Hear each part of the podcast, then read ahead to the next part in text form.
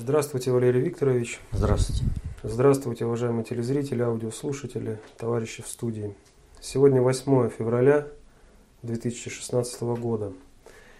Самый популярный вопрос, э, который задавали посетители нашего сайта, э, задам я в редакции от Влада. Почему к Сталину не ездили гости уровня Генри Киссинджера? И зачем Киссинджеру стабильно, примерно раз в год посещать Путина? Почему именно он ездит, а не кто-то другой? Ну, здесь обусловлено целым э, рядом факторов. И не в последнюю очередь это обусловлено таким явлением, которое называется закон времени. Закон времени описывает э, циркуляцию информации на генетическом и внегенетическом, то есть на социальном уровне. Так вот, э, до э, 20 века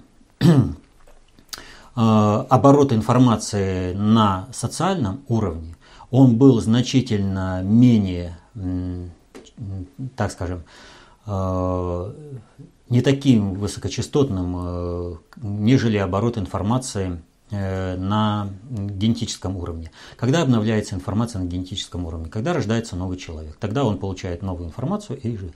А на социальном уровне обновляется информация тогда, когда обновляется, обновляются технологии.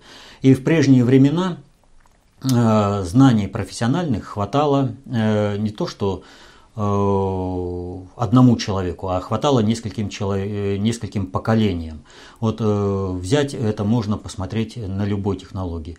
Как долго, например, пользовались луком и стрелами, как потом были первые ружья, когда появился порох, и когда появился пулемет, как начали часто обновляться. И раньше, вспомните, вот раз уж мы заговорили информация, первая информация – это курьеры – Побежал человек и понес информацию, сам это, э, донес.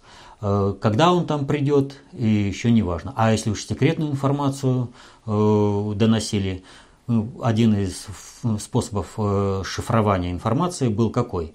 Э, брили человека на лысо, писали ему на э, коже сообщение, татуировку, у него отрастали волосы, и он пошел с этим секретным сообщением. Вот вы представляете, сколько времени тратится на то, чтобы дошло. А почему вы могли себе позволить раньше? А потому что оборот информации в обществе был очень и очень низкий. Не было ни радио, ни телевидения, ничего.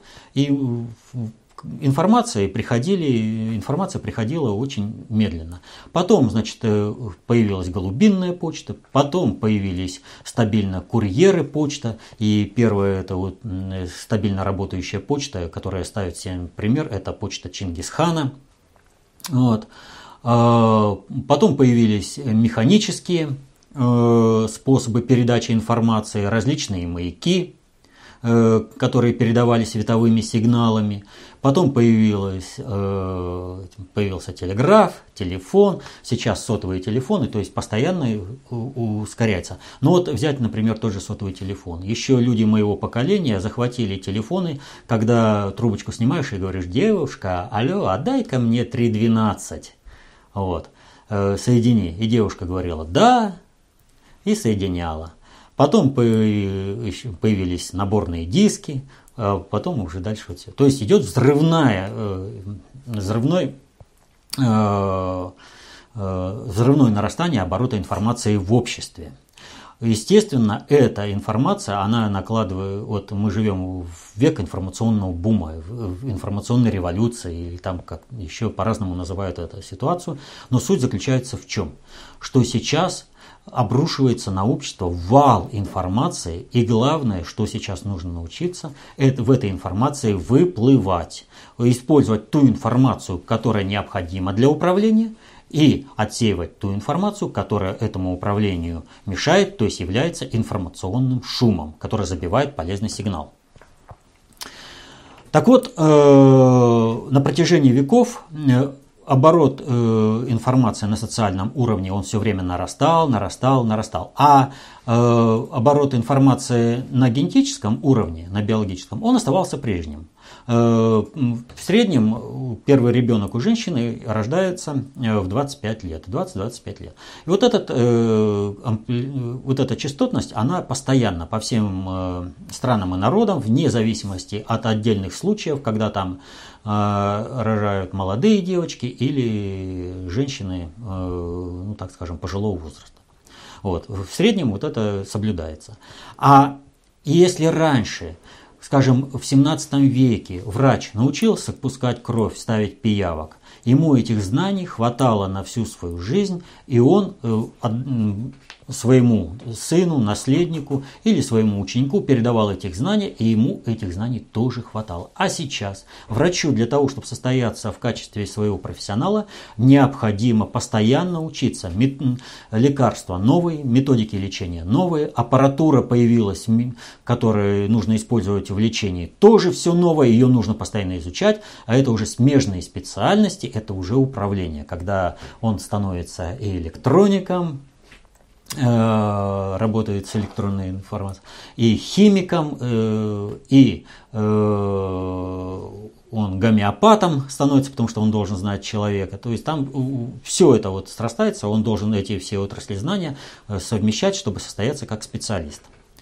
Я это к чему рассказываю? Изменение, превышение оборота на социальном уровне над э, биологическим произошло в первую половину 20 века. Общество на это ответило тем, что по э, всей планете прокатилась волна революции. Революция была не только в, России, революция была в Европе, в Китае, в Мексике, то есть трясло весь мир. Его трясло всю первую половину 20 века. На этот период пришлось две мировых войны. То есть именно в этот момент оборот информации на социальном уровне начинал выходить, э, становиться более высокочастотным, нежели оборот информации на генетическом уровне. То есть сравнивать условия, в которых работал Сталин и Путин, просто не приходится. Вот это надо понимать.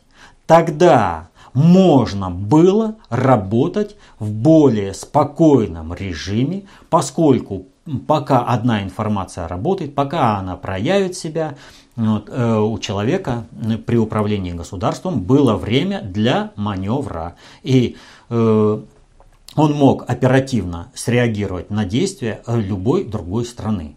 Поэтому агентурная разведка, она была вполне себе Э, эффективной, когда писали шифровки, отправляли письмами или даже пользовались радио.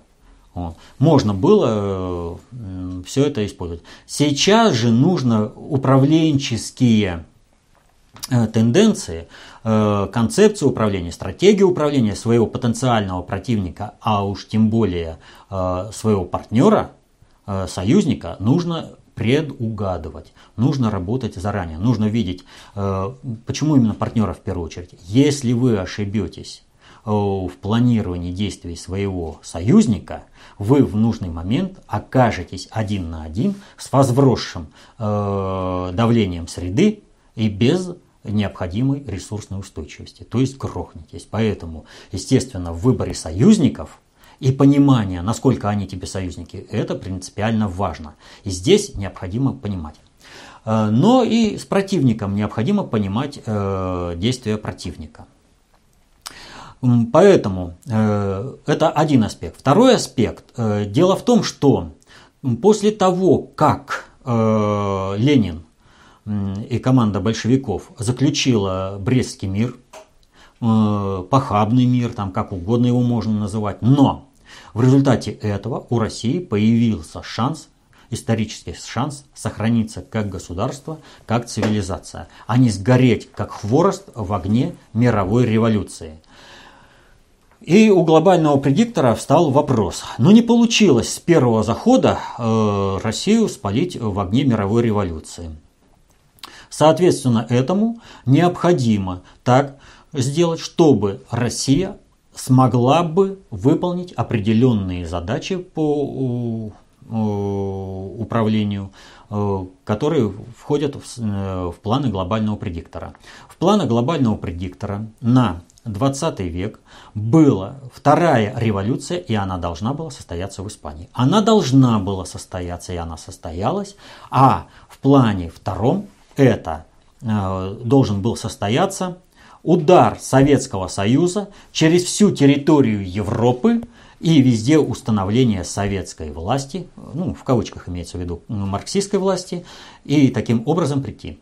Но Сталин все это дело спокойно заболтал. Он все время, ведя диалог с глобальщиками, показывал, что он не может выполнить э, то одну, то другую роль. Но как он пойдет через промышленную Европу, если у, если у страны не будет своего автомобильного транспорта, не будет танков, не будет авиации? Глобальщики были вынуждены согласиться на индустриализацию России, Советского Союза и дать возможность Сталину создать э, мощную э, военно-промышленную составляющую. Дальше встает вопрос, а как я могу дальше двигаться, если вы видите, что весь э, ну, генералитет он военно-фашистский заговор э, в Германии. То есть они спокойно договорятся с Германией, и страновые элиты вам э, порушат весь ваш замысел. Поэтому глобальный предиктор снова дает отмашку, и Сталин обрезает военно-фашистский заговор в РККА, ничего не выдумывая, нигде никаких, там все с доказухой было все в полном мажоре. Поэтому у глобального предиктора вообще не было необходимости со Сталиным вести интенсивный э, диалог. Когда это требовалось, то хватало э, личных встреч в Тегеране, в Ялте, э, в Потсдаме.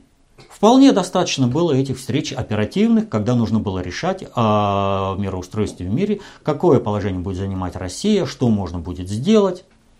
И это все делалось. Что же сейчас? Сейчас обстановка в управлении меняется с головокружительной быстротой. Мы уже не раз говорили о том, что Путин, введя э, группировку ВКС в Сирию на помощь э, законному правительству Сирии, э, возглавляемому Башаром Асадом, смешал полностью все карты в мире. То есть все планы рухнули. Сейчас Китай снова пытается войти э, в Центральную Азию, на Ближний Восток, вообще в арабский мир, э, потому что он оказался просто вышимлен. У Ирана изменилась роль, и ему нужно заново выходить на роль хорошего ислама. Турция, э, у нее партитура вся порушена. То есть там просто не Э, ну, не сманеврируешь, все заново. А как маневрировать? Нужно понимать. И вот если посмотреть э, наших внутренних аналитиков, которые э, работают, они э, все время говорят о том, что они не понимают Путина. Ну, казалось бы, все очевидно, но Путина не понимают. Вот когда Киссинджер э, приехал э, сюда, вот в очередной раз, снова добрые слова и воспоминания о Евгении Максимовиче Примакове. Почему?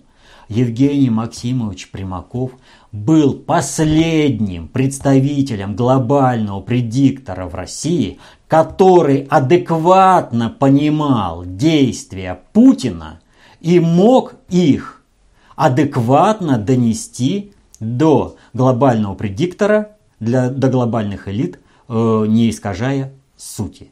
Современные наши все э, существующие аналитики здесь, в России, все без исключения Путина не понимают.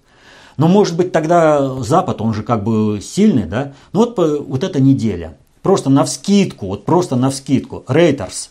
Интервью с министром иностранных дел Великобритании Хэммондом, да? О чем говорит он? У нас нет ни малейшего представления о планах Кремля. Мы не знаем эти вещи, не обсуждаются ни на каких собраниях. Все, что решается, происходит в голове господина Путина. Не понимаем. Просто не понимаем. Вашингтон-Пост. Никто не знает, что делает Путин в Сирии, но делает он это успешно. Или же вот еще. Я думаю, что все это не беспокоило бы нас, если бы мы знали планы игры, если бы мы знали, почему они осуществляют развертывание, или что они делают. Мы не понимаем стратегических и оперативных целей российского государства. Многого, что русские делают в данный момент, мы не понимаем. И эта неясность и непрозрачность других видов их активности заставляет нас нервничать и заставляет нервничать наши э, нации. А о чем говорит э, Киссинджер? Он дал интервью э, э, да, Брилеву. И он там говорит, вот смотрите, у меня есть возможность поддерживать диалог с господином Путиным вот уже более 15 лет. Благодаря этому важнейшему обмену мнениями я всегда возвращаюсь домой с ясным видением не пониманием, а видением российской точки зрения. Вот если бы он ее понимал, ему бы не надо было туда-сюда мотаться. Почему мотается э, сам Киссинджер? Потому что нет на Западе кадров, которые бы могли с такой эффективностью хотя бы видеть и понимать, что делает Путин. А почему это необходимо?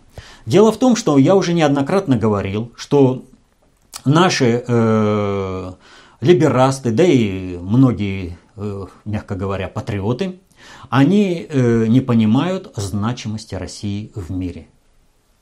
Они не понимают, что уже по своим размерам, по своим ресурсам, э, которые Россия содержит, это то самое выражение, о котором я говорил, fleet in being. То есть уже по своей сути нельзя не считаться. О чем говорит э, Киссинджер? Россия это страна такой географической величины, которая делает ее неотъемлемой частью мирового устройства. Не считаться невозможно. А если Россия шевелится, если она что-то делает, то нужно определиться, что делает, как. Потому что вот, ну представьте себе э, поговорку «слон в посудной лавке». Слон повернулся, что стало с посудой? Вот это Россия в мире. Если она будет двигаться, Э, и ты не сможешь с ней э, правильно среагировать. Поэтому, о чем он говорит? Россия – это страна с глубокой историей, сохранившая равновесие в мире благодаря воле ее народа, готового испытать трудности ради независимости и целостности своей страны. Все. Россия – fleet is being. То есть все, это активно действующая страна. С ней ничего не сделаешь. Нужно вписываться в то, что она э, делает. Иначе западному миру не поздоровится. Просто не поздоровится. Что делают наши либерасты и патриоты? Они стараются продать интересы России, договориться с кем? С пиндосами. Тех, кого приговорил глобальный предиктор к слитию. Поэтому э, Нуланд с, Сурко, э, это, с Сурковым встречаются, да? Они попадают под обрезание именно потому, что говорит Киссинджер. Понимаете? Я про военно-фашистский заговор э, в Красной Армии. Кто их в первую очередь сделал? Сталин? Ни в коем случае. Сталину сами сделали этот военно-фашистский заговор, уничтожили, обрезали. Тоже будет со всеми, кто сейчас противостоит Путину. Кто мешает глобальному предиктору и Путину нормально наладить. А о чем ведь речь-то идет? Что нужно налаживать? Ему Брилев задает вопрос. Что бы вы выбрали для мировых держав нашего времени? Новую Ялтинскую конференцию, новый Венский конгресс или новый Вестфальский мир? О чем идет речь? Речь идет о том, каким быть миру в ближайшей перспективе, потому что прежнее мироустройство рухнуло. И нужно договариваться. И он э, о чем говорит э, Киссинджер? Я бы хотел видеть ответственные страны, которые осознали бы последствия от краха мирового уклада жизни, собрались бы вместе, сошлись бы на общих базовых принципах, после чего способствовали бы их исполнению. Надо вырабатывать общие базовые принципы. А как их выработаешь без России? А где эти страновые элиты? Они не понимают Путина. Вот Киссинджер и вынужден мотаться. Мир стоит на грани глобальной экологической, экономической, военно-политической катастрофы. Вот знаете, как у, у, в песне у Высоцкого про канатоходца. Э, чуть левее наклон, э, и ему не спастись. Да? Но ему остается пройти там три четверти пути. Так вот здесь да, очень много. Мы только в начале этого пути.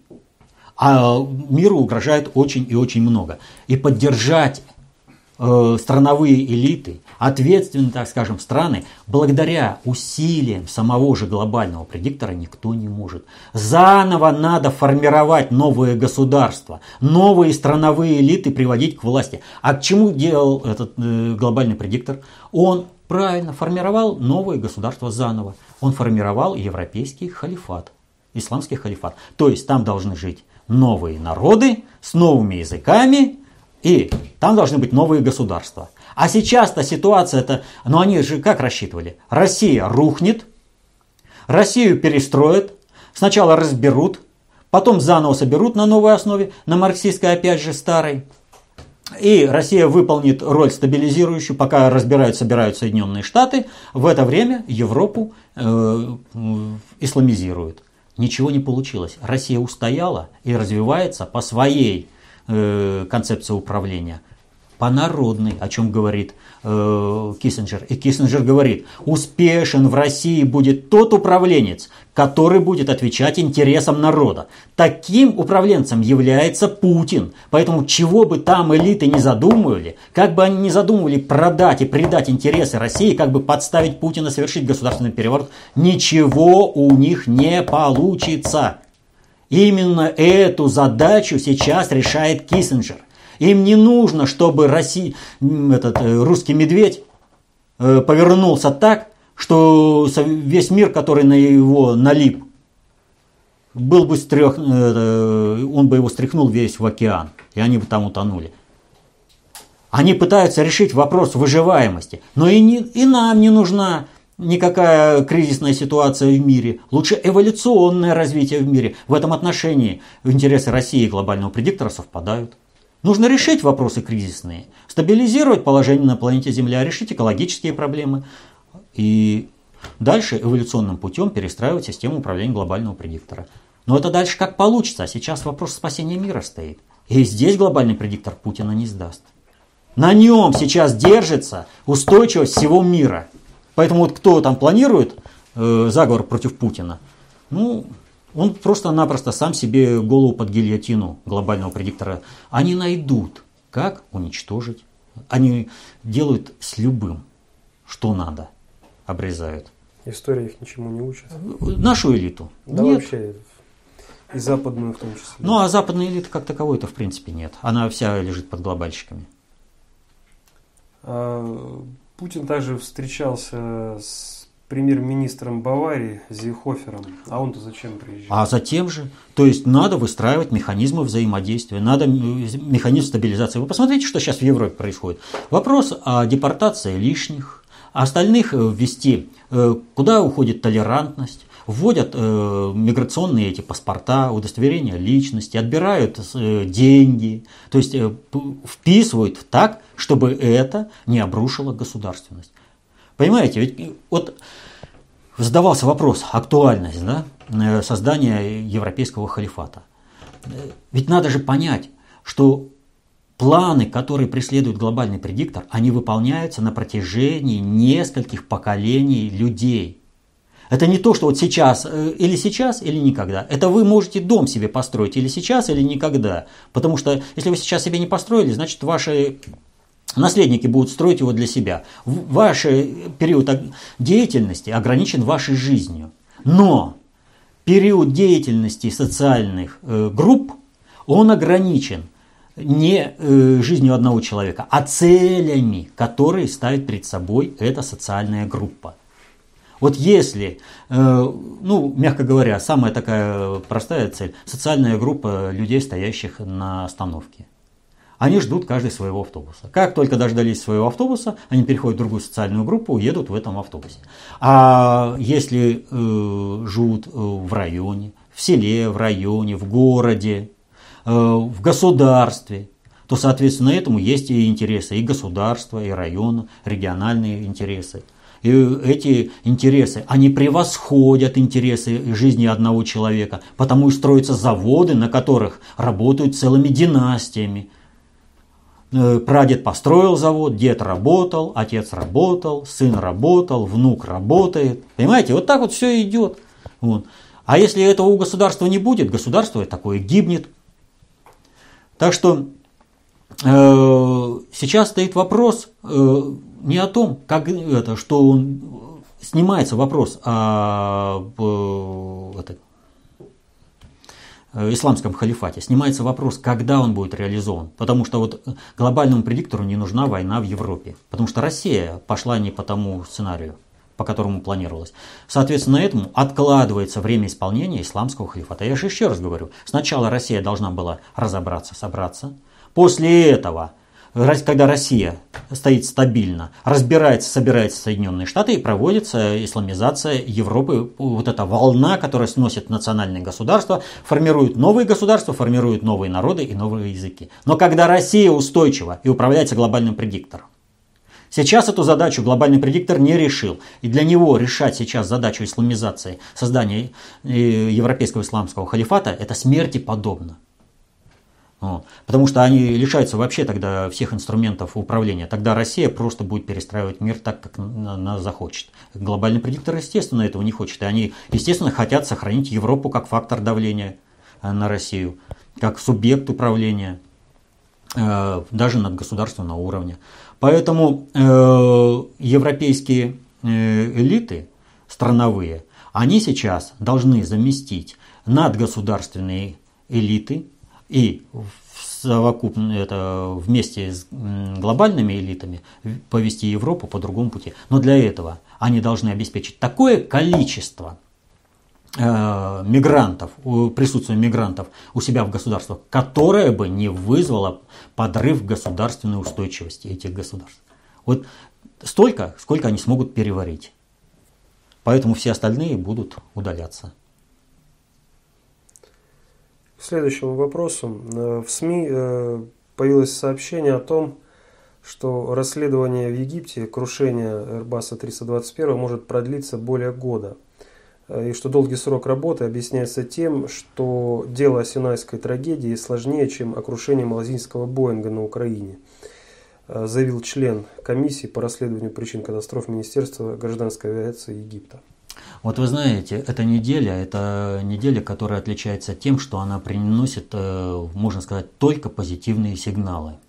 Вот казалось бы, да где же ты их нашел-то, эти позитивные сигналы? Везде все Россию обвиняют в агрессии, э, что Россия там э, планирует кого-то захватить, кого-то там ядерной бомбой ударить, что в России это царство коррупции, где ничего светлого и позитивного. На самом деле это очень и очень позитивный сигнал. Дело вот в чем. Как э, в западном мире решаются вопросы ресурсной устойчивости. Если у тебя чего-то нет, то нужно захватить кого-то и взять это у него. То есть нужно организовать войну. Все 90-е и вот э, начало 2000-х годов Запад кормился за счет ограбления России. И Э, вот э, говорят, там война идет. Война начинается тогда, когда к этому готовы управленческие структуры, а не тогда, когда к этому готовы обыватели. Вот антироссийская истерия, она была всегда. И э, Запад против России настраивали всегда. Но э, в 2014 году когда сбили самолет Боинг над Украиной, мы там стояли реально на пороге войны. Почему? Потому что сразу же был выплеснут э, вал информации, что это Россия сбила, что Россию надо покарать. К этому же моменту, помните, стратегия глобального всепоражающего ядерного удара по России, все к этому было готово, и нужно было выстоять. Этот момент мы выстояли, и э, не состоялось. То есть, я это к чему говорю? Вот антироссийская истерия, она на Западе, в общем-то, это элемент западной культуры. То есть Запад, он всегда против России. И вот нынешний всплеск, он знаменует другое. Когда не удалось Россию уничтожить, когда был сорван план войны в 2014 году, и когда в России э, рушатся планы э, по э, государственному перевороту и свержению Путина, а именно то, что сейчас происходит, на Западе, вся эта антироссийская, антирусская истерия, это показывает о том, что э, глобальный предиктор конкретно запретил и действует все, чтобы заговор в стране у нас не состоялся, чтобы государственного переворота не было и Путина никто не сверг. Почему? Э, я к этому уверен, прихожу. Так вот, я еще раз говорю, они всегда все свои ресурсные возможности решали против, это, используя, кого, когда кого-то грабят. Не получилось Россию ограбить. А что нужно дальше делать? Проблем в государствах много. Государство переходит на фашистский режим. Государство переходит на ресурсную экономию. А как вам сохранить социальный мир и порядок – когда э, у вас такие проблемы в государстве. Значит, общество можно сплотить наличием внешнего врага. На протяжении практически всего 20 века, да и раньше это тоже было, но в 20 веке, э, когда э, существуют газеты, радио, а потом телевидение и теперь уже интернет, Россия является просто жупелом, которым пугают э, западного обывателя.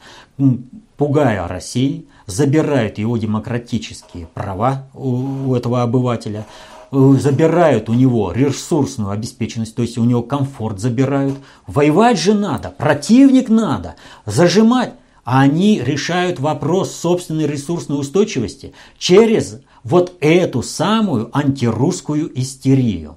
Я к чему это рассказываю? А я к тому рассказываю, что когда сбили э, самолет, э, Airbus над Синаем с нашими туристами, то все западные газеты сразу же опубликовали, делали заявления и правительству Великобритании, Соединенных Штатов. О чем? Это теракт. Просто вот теракт и все. То есть идет мощнейшая давленка на правительство Египта. Ложись под нас, это теракт. Тебе сказали, это теракт. В 1988 году э, американский ракетный крейсер зенитной ракетой сбил э, пассажирский самолет э, э, э, иранский пассажирский самолет. Командира крейсера наградили и повысили э, в должности и в звании. То есть э, для американцев сбивать пассажирские самолеты э, для достижения своих политических целей не является чем-то таким особенным. Американская эскадра в Средиземном море была Никаких барьеров к сбитию пассажирского самолета, ни моральных, нравственных у американских вояк нет. Они как воевали? Вот если наши войска воевали с войсками гитлеровского рейха на полях сражений, то американцы в Орденах единственный раз встретились с Америк... это... Фолькштурм Гитлер-Югент их громил. Вот. Так они драпали так, что орали, все, нас сейчас скинут э, в Атлантику, срочно спасай Сталин. Вот. А как они э, действовали? Они бомбардировками терроризировали мирное население, уничтожали мирное население.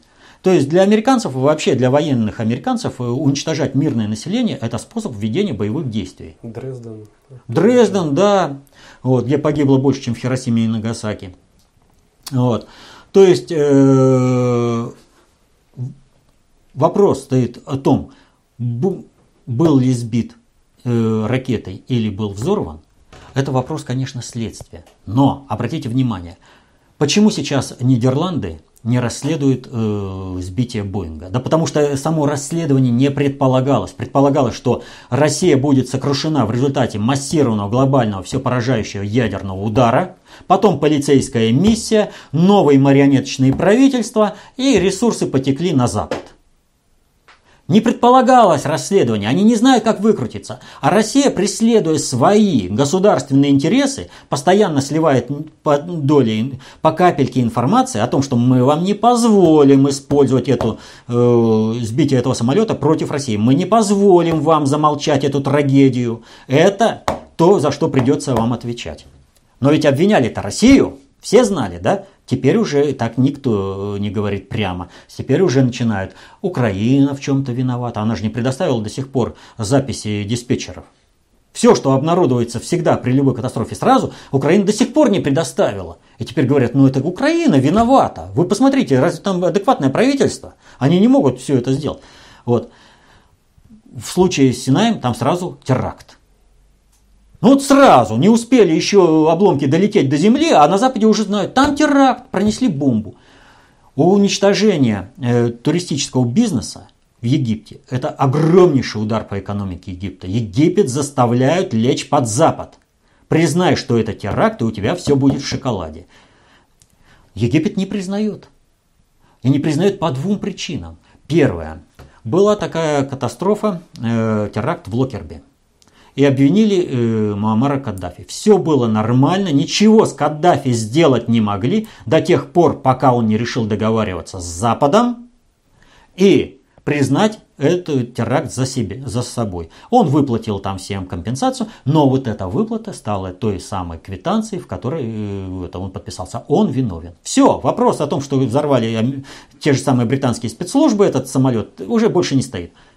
Ливийцы – он подписал себе вот эту смерть, которую умер. Он сразу подписал себе смертный приговор. А Сиси это знает. И он не хочет судьбы Каддафи. Поэтому он не идет договариваться. Поэтому он не берет на себя, что этот теракт совершили. А там дальше пойдет одно за одним будет наматываться. Еще не гарантия, что тебе вернут туристов, и дальше тебя будут раскручивать как на террориста. Если у тебя здесь террористическое, а завтра тебе оккупационные войска, снова иностранное присутствие, британские войска. С кем воевал э, Наполеон в Египте? Кто контролировал Египет? Британия. Британии нигде войск не хватало бы, если бы она собственная метрополия. Воевали-то арабы, но Британия же руководила это всем. Так вот, э, это первый аспект. А второй аспект.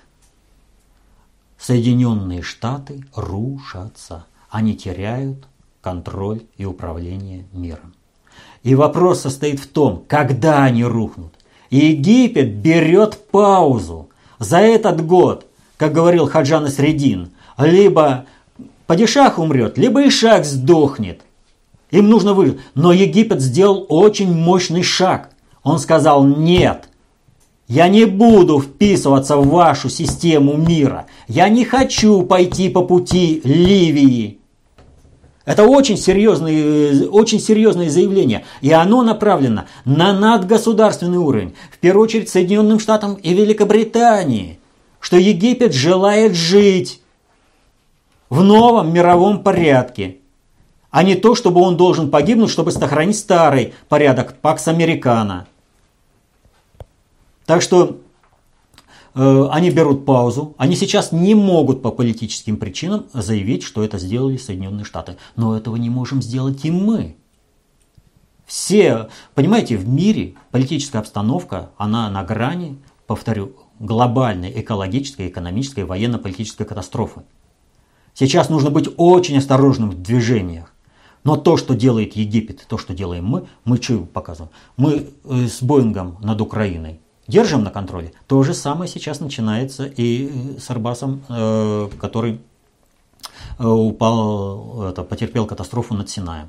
То есть нет у нас доказательств, что это был теракт. А если это не был теракт? А, кстати, очень много информации, которая прошла сразу после того, как был сбит самолет, указывала на то, что он был сбит зенитной ракетой. Не на теракт, а на зенитную ракету указывало все, которая попала в двигатель. Вот. И встает вопрос, а когда это будет оглашено? Тогда, когда нужно. А сейчас давайте договариваться. Вот э, хорошая или плохая эта тактика? Ну вот те, кто дальше своего носа не видит и все привык рассуждать э, в, об управлении с позиции исключительно шестого приоритета, винтовка рождает власть и все прочее, они даже не понимают того, что сейчас, э, в общем-то, ни одна страна в мире, в том числе и Россия, не способна вести боевые действия полномасштабные. То есть рухнет все сразу, как только эти действия начнутся. И все страны просто разлетятся. И будет полномасштабная война, в которой, может быть, и цивилизация даже не уцелеет. Это можно было начать э, после того, как американцы торпедировали нашу подводную лодку «Курск». Путин, грамотно используя этот факт, добился очень много в восстановлении суверенитета России. И в первую очередь он добился через это э, того, чтобы нас перестали грабить через соглашение о разделе продукции. Наши недра стали работать на интересы страны. Сейчас говорят, вот сидим на нефтяной игле, вот у нас там это, ну мало того, что это вранье, у нас один, э, у нас одни интернет, эти самые IT-технологии, связанные э, вот именно с программным обеспечением, э, с информационным, они приносят практически 8 миллиардов долларов прибыли чистой, не говоря уж о... Это то, что, казалось бы, это вообще не наше, типа продукты информационные э, делается только где-нибудь там Microsoft или еще кем. Да? Вот. вот даже где мы занимаем серьезную нишу. Вот. Не говоря это, о том, что мы, у нас что, из нефти что ли сделаны э, самолеты, танки, вот. да и дороги строят, дома строят. Э, Нефть приносит определенный доход в государство, но э, благодаря Сталину, Советскому Союзу у нас есть серьезный промышленный потенциал. И он работает на государство. И чем больше будут санкции, санкции тем э, полнее этот э, свой промышленный экономический потенциал будет включен в работу. Так вот, э, в данной ситуации э, что сделал Путин? Путин включил то, что нефть стала работать на интересы России. Раньше все уходило за рубеж, теперь стало все оставаться, ну не все, в значительной части России. Именно это и бесит всех, кто орет о том, что Россия сидит на нефтяной игле. Понимаете? Вот и уходила бы на Запад, никто бы опять не вспоминал о том, что Россия сидит на нефтяной игле. Вот, поэтому Египет идет тем же самым путем, по которому шла Россия, пошел Путин, когда у нас потопили подводную лодку Курск. Ребята погибли не зря. Они погибли, защищая страну, и они обеспечили то, что Россия начала обретать суверенитет. Сейчас мы Египту помогаем, мы же вместе как бы сотрудничаем в расследовании э, крушения самолета. Мы Египту помогаем обрести суверенитет, и обретаем, идем дальнейшим путем обретения своего собственного суверенитета. Так что вот это заявление очень и очень серьезное, и оно показывает э, всем пиндосам и подпиндосникам, ребята, ничего у вас не получится. Мы на соглашение не пойдем. Это соглашение, во-первых, а, самоубийственное э, для нас, б, это соглашение лишает, э, вернее, продолжает ваше доминирование, а оно нам уже ни в, ни в коем мере для нашего государства. То есть, если оно самоубийственно чисто для политических деятелей, да, кто руководит тот же Ассиси, он пойдет по пути Каддафи. Вот, а там потом ведут. А если ведут войска, то это самоубийственно и для государства. То есть А и Б. Радомир Ковалевский из Севастополя просит прокомментировать э, вас э, так называемое шоу, э, вышедшее на BBC «Третья мировая война в командном пункте». Британская корона уже в агонии – да, и я только что вот об этом как раз и говорил. Там сейчас разворачивается информационная кампания запугивания России, агрессивной, сильной Россией. Необходимо во что бы то ни стало усилить присутствие американских войск в Европе, чтобы Европа поднатужилась и содержала бы эти американские войска. Э, общество должно быть лишено демократических завоеваний, э, общество должно быть лишено определенного комфорта и э, каких-то там благ, а все это нужно э, объяснить тем, что Россия вот сейчас завоюет, а нам надо вот всех, всем собираться. То есть общество сплачивает по принципу наличия общего врага. Но врага не внутреннего, мигранты, а внешнего, России. Потому что только это дает возможность маневра. Э, а мигрантов они под этим делом будут, они сейчас будут искать везде агентов Путина, везде террористов, которых заслал Путин под видом э, сирийских беженцев. Вот. Хотя с сирийскими беженцами там вообще много чего. Э, например, Кувейт, э, он э, формирует, вот дают заполнение декларации сирийцам, да, которые летят там, скажем, в Турцию или наоборот, там из Турции это, в Кувейт. Ну, без разницы, и те, и другие дают декларацию, в которой нужно заполнить каждому вылетающему, что он э, сирийский беженец. Она ничего за собой не несет, но э, за это получают деньги. Тот же самый Кувейт, та же самая Турция вот, от ООН за сирийских беженцев. И таким образом делается определенная статистика. То есть есть ложь, наглая ложь и статистика. Поэтому, когда говорят о статистике, тут надо иметь э, осторожность.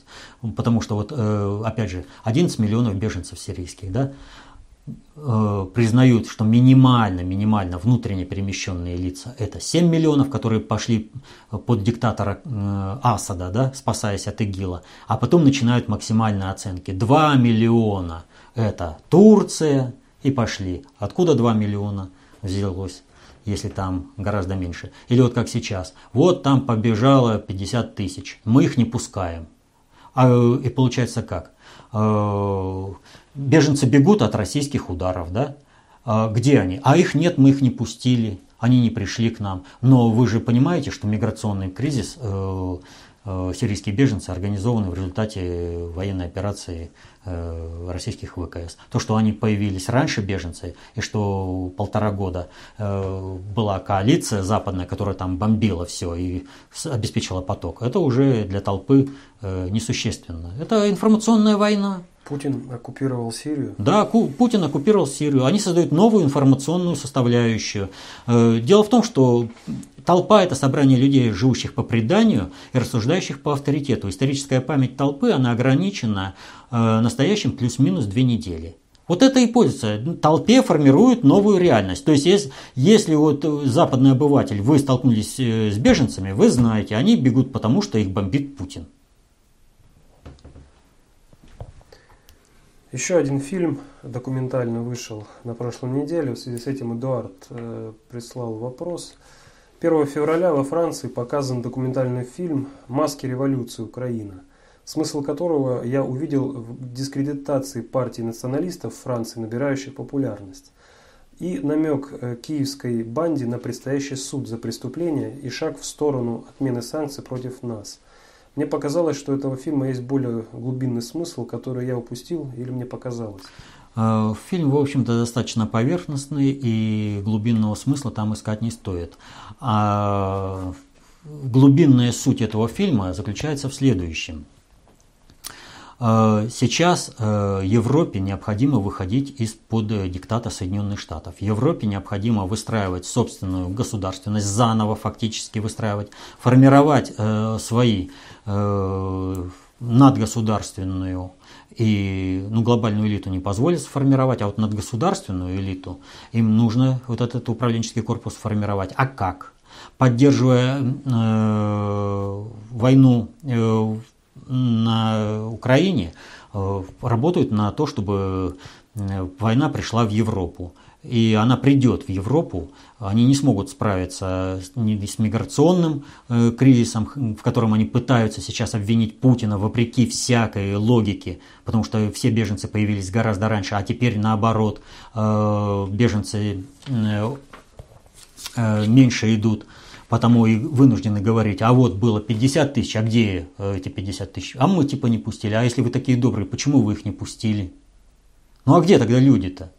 Ну, езжайте под, ну, это, под бомбы типа русских проверяйте. А что проверяется под бомбами русских, если только приезжают? Только приезжают там, где освободили войска Сирии, туда возвращаются беженцы. Понимаете? Беженцы пошли, уже миллион, считай, вернулся в, на свои территории. Потому что быть перемещенным, даже внутренне перемещенным, это далеко не сахар. А в дом, который, пусть он разрушен, но на свое место, под защитой государства, это уже лучше, чем быть внутренне перемещенным. Вот об этом они не хотят говорить. Так вот, э, война придет э, с Украины э, в Европу, и Европа сгорит, она рухнет. Что нужно сделать Европе, чтобы от этого отстроиться? В Европе нужно сказать, что ее обманули. обманули корыстные э, чиновники, которые являются подпиндосниками, которые врали о том, что происходит на Украине. А на Украине Соединенные Штаты организовали нацистский мятеж, Соединенные Штаты сливаются, сливается вот эта элита, и э, сливаются, в общем-то, э, в том числе и целый сегмент в информационной среде. То есть все, кто сейчас осуждает этот фильм, они подписывают свое заявление о том, что их ликвидируют как э, профессиональные... Они получают запрет на профессию в, в будущем, потому что они работали на а, то, чтобы государство рухнуло. Нет, э, учитывая, что э, толпа, у нее память это настоящая плюс-минус две недели, вот, некоторые наиболее изворотливые выпрыгнут из этого э, сценария, то есть они останутся, но основная масса будет срезана, то есть не все э, будут срезаны. Э, знаменательный этот фильм вот каким образом. Вот смотрите, что происходит. На Украине происходит, идет война. В Италии документальный фильм. Э, в это кто называется? Во Франции документальный фильм. Перед этим работа различных блогеров, э, таких как э, этот, Филипп Грэм Филипп, да? Mm-hmm. Вот, э, то есть, э, таким образом, работа интернет идет изменение информационного поля. Вот этот задел. И ведь посмотрите, что было сделано. Э, как была грамотно организована пиар-компания по этому фильму. Вот если бы этот фильм просто-напросто показали бы по телевидению, он не вызвал бы общественного резонанса. Нужно было, чтобы этот фильм вызвал общественный резонанс, и о нем заговорили обыватели. Именно они должны быть стабильными при совершении определенного управленческого маневра государства. Что в этом отношении нужно сделать? Нужно, чтобы государство засветилось. Украинское государство, мы понимаем, что нет такого государства, но для Запада как бы оно есть, засветилось в том, что оно является нацистским и преступным. Как это сделать? Посольство Украины начало кампанию по запрету этого фильма. Они начали везде кричать запретить фильм, требуем, вот у нас есть фильмы, которые правильные, этот неправильный. Они создали необходимую рекламу, которая сделала этому фильму рекламную кассу, сделала этому фильму аудиторию. Этот фильм показали. После этого фильма э, в прайм-тайм в новостном блоке показывают интервью э, с автором этого фильма и планируют повторный показ – то есть дополнительно. Вот если бы не действие украинского посольства, вот этого результата не было. Но самое главное, мало того, что сразу накрывается все общество, общество забужировалось, оно сразу, нам мало этих террористов, которые пришли, нам еще тех нужно. Там война к нам придет, нацисты, которые приведут, вот я бы вот вышел бы и кинул бы в, полицейских э, коктейль Молотова, да чтоб со мной было, а там они какие они мирные, они коктейли Молотова кидают, да, или людей сожгли в Одессе, понимаете, толпу завели конкретно и поставили на новые информационные составляющие. И теперь на этом фоне можно уже решать все эти задачи. То есть идет изменение информационной основы для последующего управления Европой. То есть идет сливание киевской банды по полной программе.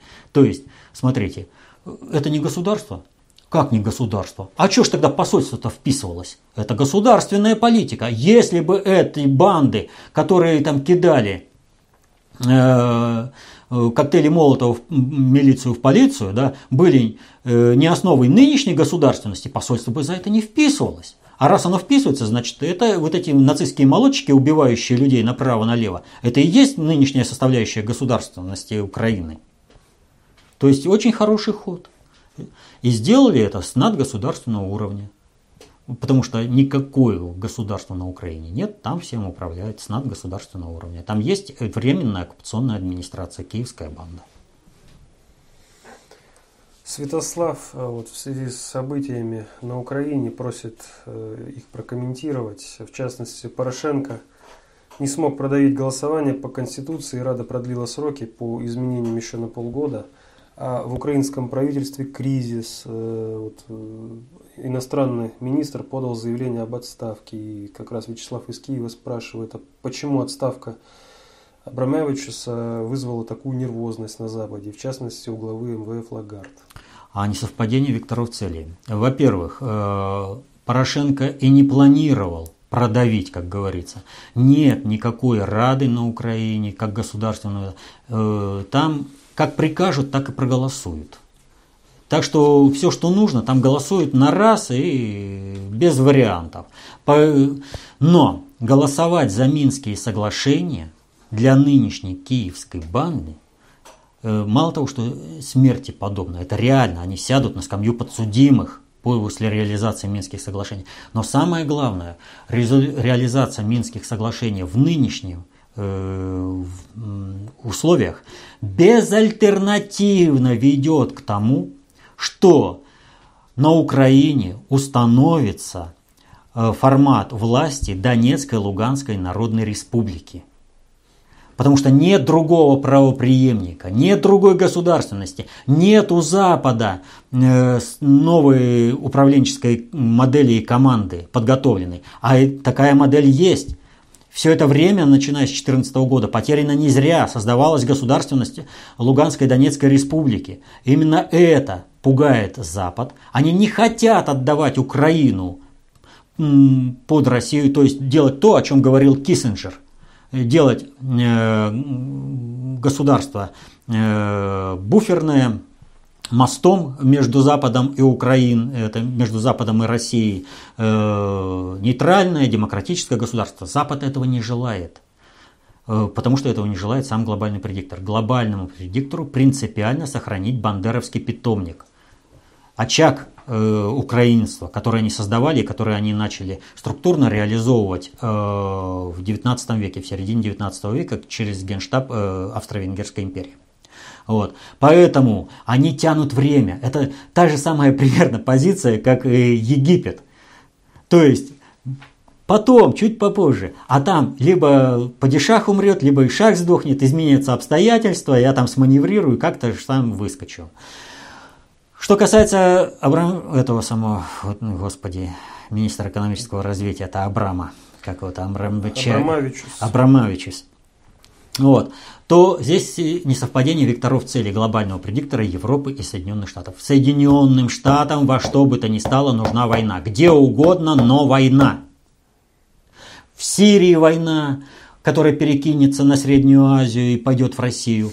На Украине война, которая э, перекинется на Европу и на Россию. Но им нужна война, иначе они не выживут. А для того, чтобы там э, была война, им необходимо, пусть там установится э, власть Луганской и Донецкой республики да, на Украине, но этим мы на фоне вот этой антирусской кампании, когда мы там собираемся кого-то завоевать и кого-то ядерной бомбой напугать, да, мы на фоне этого заставим европейские государства участвовать в войне против России. Это план Соединенных Штатов. Но для того, чтобы война началась, нужно обрушить, нужно просто, чтобы правительство Яценюка рухнуло. Но вопрос-то заключается в следующем. Пает сейчас на раскоряку. С одной стороны, глобальные элиты в лице э, Госдепа требуют стабилизации – на Украине. А с другой стороны, в лице того же Госдепа, но уже Нуланд, требует, чтобы там была война.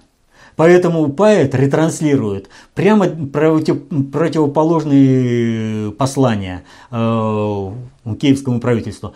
То, значит, э, нужно там кого-то снимать, то никого снимать не надо. А это кто называется? Аналитики пытаются найти там какой-то хитрый план, не, не пытаясь разобраться, а что там стоит. Вот э, более тонко действуют те аналитики, которые говорят о разных политиках, внешних политиках Соединенных Штатов. Но нужно разобраться, если есть разные внешние политики, то какие кланы за этим стоят и что преследуют. Но инструментарий-то они используют один и тот же, государственный Соединенных Штатов. Далее. Так, э, вот, поэтому Лагард, она и возмутилась, она там глобального предиктора. Им там война не нужна. Иван спрашивает, а кого действительно бомбят ВКС России в Сирии, совершая столько боевых вылетов и учитывая мощность бомб, ракет, снарядов? Третий рейх давно бы пал, а ИГИЛ чего-то нет. Ух ты! Ну, человек, наверное, плохо знает историю Второй мировой войны и Великой Отечественной войны. Если он думает, что один полк за два месяца может сбросить столько же бомб, сколько сбросили все воздушные армии за четыре года войны, это Великой Отечественной. А если уже брать Вторую мировую. Вот. Э, бомбят, э, ИГИЛ бомбят. Вот почему-то такое несерьезное отношение к ИГИЛу какая-то там банда, где-то она там бегает, а ее там армия. На самом деле они ведь не зря себя назвали, вернее, не они себя назвали, а кураторы проекта, они назвали государством. И, соответственно, этому государственному образованию они имеют очень мощную армию. Они имеют очень глубоко эшелонированную оборону, э, э, эти самые укрепрайоны, которые необходимо выбамбливать. И бомбиться очень эффективно, точно, предельно точно. Вот. Никаких ковровых бомбардировок, и смотрите, сколько целей ликвидировано. А говорить о том, что Третий Рейх бы пал, да Третий Рейх бы даже не почувствовал столько. Владислав из Иркутска просит прокомментировать следующие события. Э, турецкая артиллерия обстреляла территорию Сирии, а затем Турция отказала в проведении российским экспертам наблюдательного полета в рамках программы «Открытое небо». А до этого Турция, по сообщению местных жителей, переносит э, пограничную разметку вглубь территории Сирии. Генштаб э, Вооруженных сил России сделал заявление о подготовке Турции военного вторжения на территорию Сирии. А за неделю до этого, недалеко от резиденции премьера Турции, по сообщениям СМИ, охрана застрелила предполагаемого террориста. И что? Ну, вот просят прокомментировать. Ну, в общем-то, у нас очень хорошо комментирует э, наше Министерство обороны, Генштаб. Э, и постоянно проводятся брифинги, на которых все излагается. Действительно, Турция готовится к вторжению, потому что у Эрдогана нет другого выхода. Для того, чтобы уцелеть самому, ему необходимо попытаться использовать призрачный шанс э, создать неоосманскую империю на основе Турции – то есть под тот сценарий, под который его загоняли э, глобальный предиктор, то есть который создавал вот эту Турцию, но забывает простую вещь. Вернее, он даже этого не знает. Глобальный предиктор откармливал э, Эрдогана и Турцию как жертвенного козла или там это новогоднего кабанчика, которого нужно было прирезать в определенное время. То есть Турция, я помните, уже сколько раз об этом говорил, Турция должна была выполнить роль э, Третьего Рейха, организовать э, интервен, это самое, нашествие в Европу, после чего, поскольку Турция полностью связана с ИГИЛ, она себя дискредитирует, рейд э, правильного ислама со стороны Ирана, он ликвидирует и Турцию. Вот, то есть э, Эрдоган в любом случае он приговорен. Что касается его планов по наземному вторжению, то, в общем-то, пусть вторгается. Пока турецкая армия будет наступать вглубь Сирии, курды будут наступать на Анкару и громить его тылы. Все нормально. Желает такой перспективы. И причем сразу же рухнет э, турецкое государство. Желает такой перспективы Эрдоган. Пусть идет. И вот не надо забывать, что ему, в общем-то, он э, летал зачем-то, летал в Эквадор. Эквадор, в общем-то, супердержава, которая позволяет себе и на Санже не выдавать, и с Соединенными Штатами заку, э, закуситься. А дело в том, что Эквадор – это экватор. Э, как там, красивые налево, умные направо.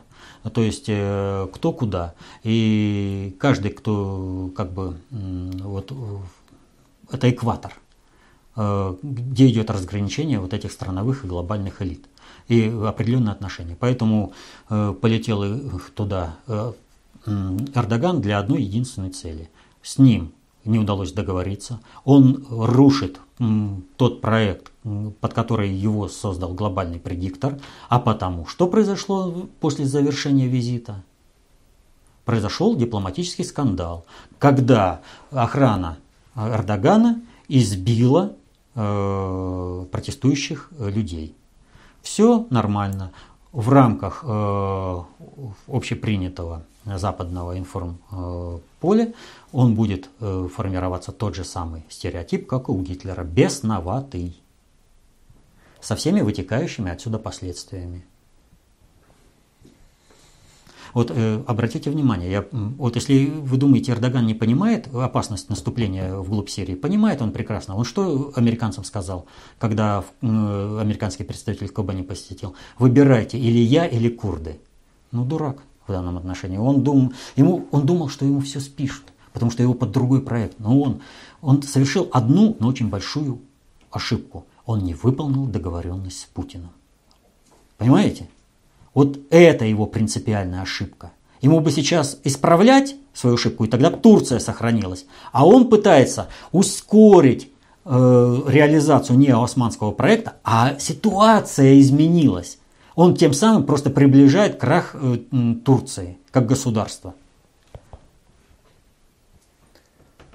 Следующее сообщение от СС. 8 августа 2008 года застало Главное оперативное управление и Главное организационно-мобилизационное управление в прямом смысле слова на улице. В этот день, выполняя строжайшую директиву министра обороны Сердюкова, управление занимались переездом. Десяток КАМАЗов выстрелился у подъездов, и в них грузилось имущество этих управлений. Новость о том, что Грузия начала военную операцию против Южной Осетии, многие офицеры узнали лишь из утренних выпусков новостей. К этому моменту функционирующая бесперебойно более 40 лет система оповещения была демонтирована. Дежурных в управлениях и службах просто не было. Ну и поэтому ни о каком прибытии по тревоге офицеров э, не могло быть и речи. О какой положительной роли Сердюкова на посту министров обороны нам рассказывал тогда сказки Пекин генералов, которые организовывали так передвижение центров управления, надо без разговоров отдавать под суд. Вы представляете? Гитлеровские войска наступают, я вынужден переезжать, поэтому я потерял управление. Вот как в 1941 году начали отдавать их под суд, так перестали сразу терять управление. Что же касается конкретно, э, Сердюков не имел возможности не отдать такой приказ. Потому что такой приказ, а генералы, кстати, выполнили этот приказ именно таким образом, каким они его выполнили, по одной простой причине. Все догадывались о том, что произойдет, и тот, кто отдал Сердюкову приказ, и кто отдал приказ этим генералам, и генералы, которые таким образом выполнили, чтобы не иметь возможности командовать и получать оперативную информацию, то есть потеряли управление войсками. А если бы в это время вообще что-то произошло? Нападение вероятного противника, например. Это что у нас за армия такая, у которой переезд штаба сразу рушит все управление? Так что здесь вопрос не к Сердюкову в первую очередь, а к тем генералам, которые это все осуществляли. Вот. Но повторю, ситуация какая? Война планировалась на надгосударственном уровне, давили на управление. Э, Медведев был согласен на эту войну, надавили и на Сердюкова. А о чем нет? Сердюков, в общем-то, обычный исполнитель, в определенно кланово вписанный, поставлен на определенные задачи, он эти задачи выполнил, остальное меня не касается. А вот генералы, они нарушили свою присягу.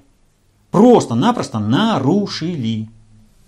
Потому что есть запасные пункты командования, на которые нужно было переходить, перевести заранее туда все управление, а потом уже... А здесь оказывается, вот, ну, война началась, а я не в курсе, я даже не имею приказа, возможности приказа отдать. Что за бред? Вы что, в детском саду, что ли? Ну, вот. Так вот, э, ситуация была какая? Была в клановая включенность. Но поскольку все понимали, что проиграть э, нужно было, задача у элиты России стояла одна. Проиграть войну Грузии. Грузия должна выйти из этой войны победителем. Иначе тогда не разгромишь э, вооруженные силы России и вообще российскую государство. Нужно было посеять безысходность. Это что ж за, за армия такая? Даже с грузинской-то армией справиться не могла. Да там этой армии-то пшик. Вот была целевая задача. А для этого нужно было решить две задачи. Первую – дезактивировать управление государственное и дезактивировать управление армией. Так вот, армии, как показывает ситуация, дезактивировали по полной программе. А о чем Саркози умолял Путина? С Медведевым договорились. Саркози умолял Путина, он плакал. Потерпи еще сутки, не давай приказа армии наступать. Не надо, дай возможности и там это все. А потом план Саркози Медведева по мирному урегулированию, войска НАТО на Кавказе и посыпалась Россия на отдельные суверенные государства, сувенирные. Вот какой был план. И часть э, генералитета, и, а уж тем более часть гражданской элиты, это выполнила. А при чем здесь Сердюков? Еще раз говорю, он обычный чиновник, вне рамках его вот это действие. А вот начальник генерального штаба прямую ответственность несет за то, что он потерял управление войсками. Вот понимаете, э, это все равно, что за боевые действия э, роты спрашивать э, не с командира роты, а с завхоза, старшины роты. Ты почему у тебя там что-то произошло? Это примерно одно и то же. По сути, в военной иерархии министр обороны – это зам по тылу. Это тот, кто организовывает, в общем-то, жизнь, но никак не управляет войсками. А если в результате его организации теряется управление войсками, это вопрос уже к самому управлению войсками. Вот, ну, я просто вот удивляюсь таким детским вопросом. Хотя бы взяли историю Великой Отечественной войны, почитали, что ли. Вопрос от Игоря. Почему Китай в конце прошлого года снял ограничения на количество детей? Что это? Попытка сделать новый качественный рывок через 15-20 лет за счет молодых мозгов – или нужны новые поселенцы на свободные территории? Э, не совсем коррект, э, правильно поставлен вывод. Не за счет новых мозгов. Дело вот в чем. Всеми реформами в Китае занято, э, затронуто порядка 300 миллионов населения, а там почти полтора миллиарда. И когда ограничили рождением одного ребенка, изменили культуру людей, которые ну, затронуты этими реформами. Сформировали совершенно новый тип культуры. А теперь, когда это э, оторвали людей, включили в работу, подсадили на западные стереотипы поведения, там много чего сделали. Вот, сформировали новый тип культуры, отличный от китайского по полной программе. Нужно чтобы этот тип культуры не загнулся. Нужны материальные носители. Поэтому сейчас те сформированные в новой культуре люди, которые будут рожать, пожалуйста, формируйте э, свое продолжение культурное. То есть, э, готовь, еще раз повторяю, вот если кто-то думает, что перенос центра концентрации управления из Великобритании э, в Китай – это какой-то одномоментный шаг, вот типа переезда штаба с одного э, точки, с одного командного пункта на другой командный пункт, сели на машине и перекатились. Но это э, ну, абсолютно неправильное мнение. Нужно создавать культурную среду.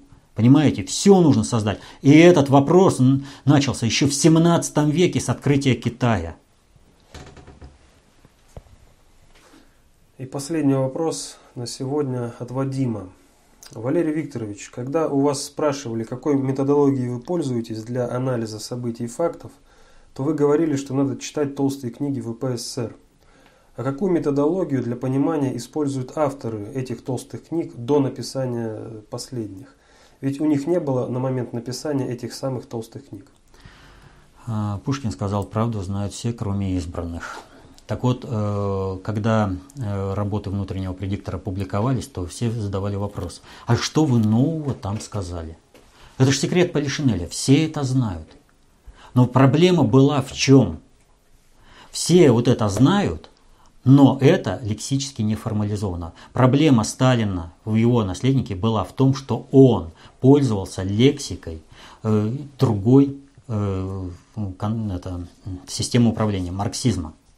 Он выражал новые понятия, но в марксистских терминах. И потому он не мог э, передать э, управление э, какому-то там наследнику. У него не было лексически строго формализованной, выраженной вот это в строгих формулах, выраженной э, знания концепции управления, того образа видения ми, мироустройства и как управляется э, этот мир. И вот эти знания, которые Сталин как стихийно сложившийся управленец обладал сам, он никому не мог передать. И наивно полагать, что людей, стихийно сложившихся управленцев с русской концепцией управления э, в мире больше нет. Их много. Заслуга э, коллектива внутренний предиктор СССР заключается в том, в отношении вот ко всем людям, которые э, вот это же тоже знают, как стихийно сложившиеся управленцы, в том, что они все это знание изложили в строгих лексических формах, доступных для передачи тем людям, которые знаниями в управлении не обладают. Но все это, э, что передается в этих книгах, это выстрадано и проверено на практике э, всеми предыдущими поколениями русского народа и всех народов в мире. Это собранная информация э, об управлении во всем мире. Это вот, понимаете, это слабая аналогия, но она дает какое-то понятие. Есть книга Фрезера «Золотая ветвь». Он ее написал, не выходя из библиотеки, пользуясь э, письменными источниками о различных культурах. А у многих сложилось понимание того, что он сам лично много путешествовал, описав культуры различных народов. Нет, примерно то же самое сделала группа внутреннего предиктора СССР. Она обобщила знания, накопленные народом за многие-многие тысячелетия своего существования. Вот. А не только те э, 2000 лет, которые нам говорят от Рождества Христова. Поэтому э, методология это была, есть и будет. Э, если вы ее не можете, не смогли освоить самостоятельно через другие источники, то есть этот источник концепция общественной безопасности, толстые книги внутреннего предиктора СССР. Читайте. Это как раз э, помощь в освоении концепции, в освоении знаний по управлению социальными суперсистемами. Вот такая ситуация. Народ выработал то, что изложил внутренний предиктор СССР. Ну, я сказал, это был последний вопрос. Это последний вопрос. Ну, так получается, что я, как всегда, и закончил тем, что необходимо читать толстые книги внутреннего предиктора СССР, поскольку именно там, в рафинированном виде, собраны в строгих лексических формах, Э, весь исторический опыт по управлению, э, собранный нашим народом. Читайте, будьте концептуально самовластными, защищайте интересы своей, своей семьи и своего государства. До новых встреч!